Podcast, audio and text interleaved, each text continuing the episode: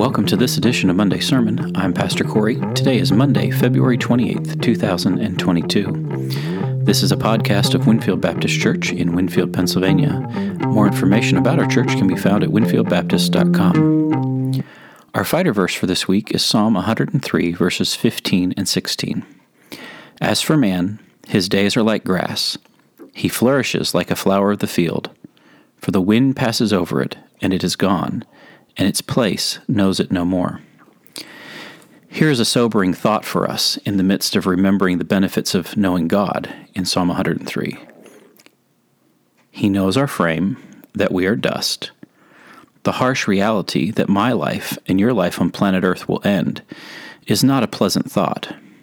And it was not intended to be that way until sin entered the picture. But knowing God and all of his benefits makes the unpleasantness easier to swallow. He has made a way for us to live forever, just not here in this fallen world. But for now, it is important for us to consider the reality that one day our place on this earth will be no more, and someday even the memory of us will blow away like the wind. Here, the point of these verses is to remind us to remember that there is a difference between us, mere mortals, and God. Far too often, we make much of ourselves or other humans, which is not wise because all humans face the same fate we will die.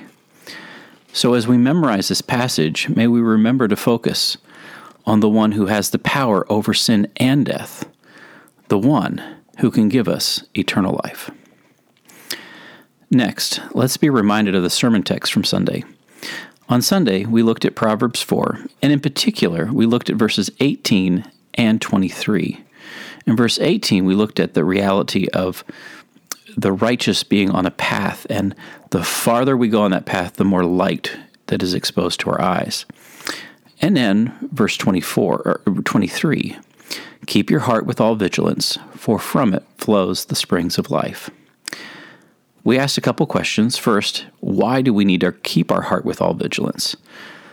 Something is going to have our heart. And if we're not careful, the wrong things quickly get our heart's affection and attention. As we go forward in the Proverbs, we're going to see more and more of these things that are vying for our heart. And so we need to make sure we're keeping our heart with all vigilance.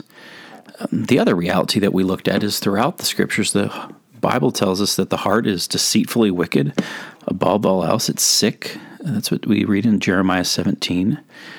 Um, we see that folly in Proverbs 22 is bound up in the heart of a child. And so there's many reasons why we need to keep our hearts vigilant. The world is vying for our heart's attention, and our heart itself is deceitful. And so we have to be checking in. The other question we ask is how do we keep our heart with all vigilance? Uh, we need to keep our heart. And it is a reminder that life is war. And far too often we live like we're in peacetime. And so we need to be engaging um, our heart. What are we taking in?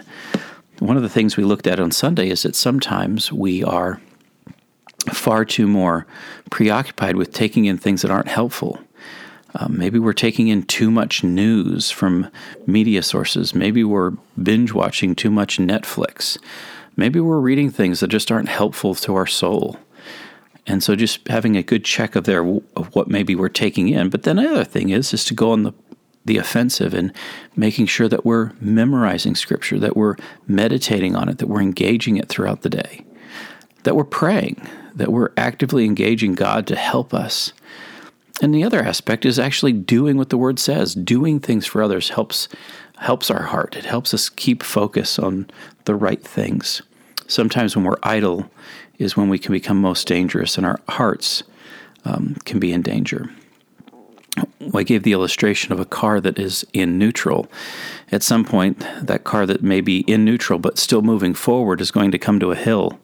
And at some point, will no longer go forward, but begin to go backwards.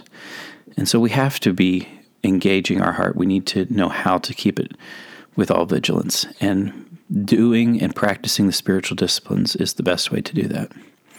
We ended by talking about having hearts that have received the love of God. And we read Romans 5 5 that the love of God has been poured out into our hearts through Christ Jesus. And the reality that Solomon is giving us much wisdom here in Proverbs, one that is greater than Solomon has come. Jesus Christ, the Lord of glory, has come and has taken care of the reality of our hard hearts and has given us a, a heart of flesh that is malleable and um, able to receive the word. And uh, we, we can revel in that.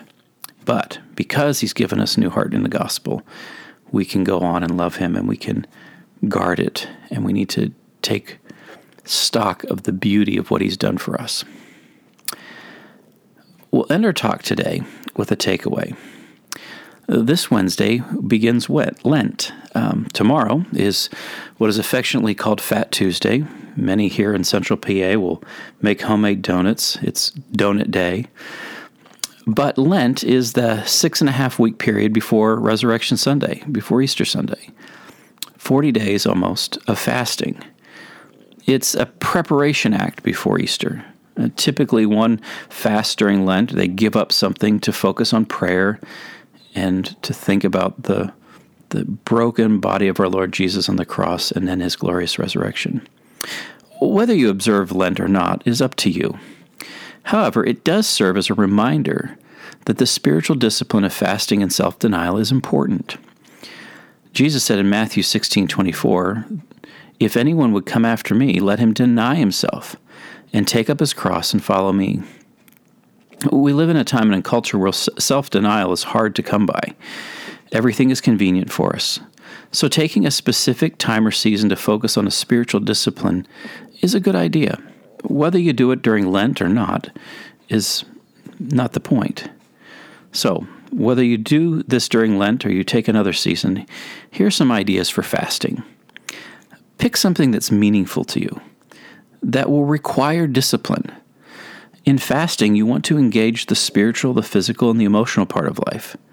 Uh, going without your favorite snack or your drink may be a good place to start, or choosing a special meal of the day to forego.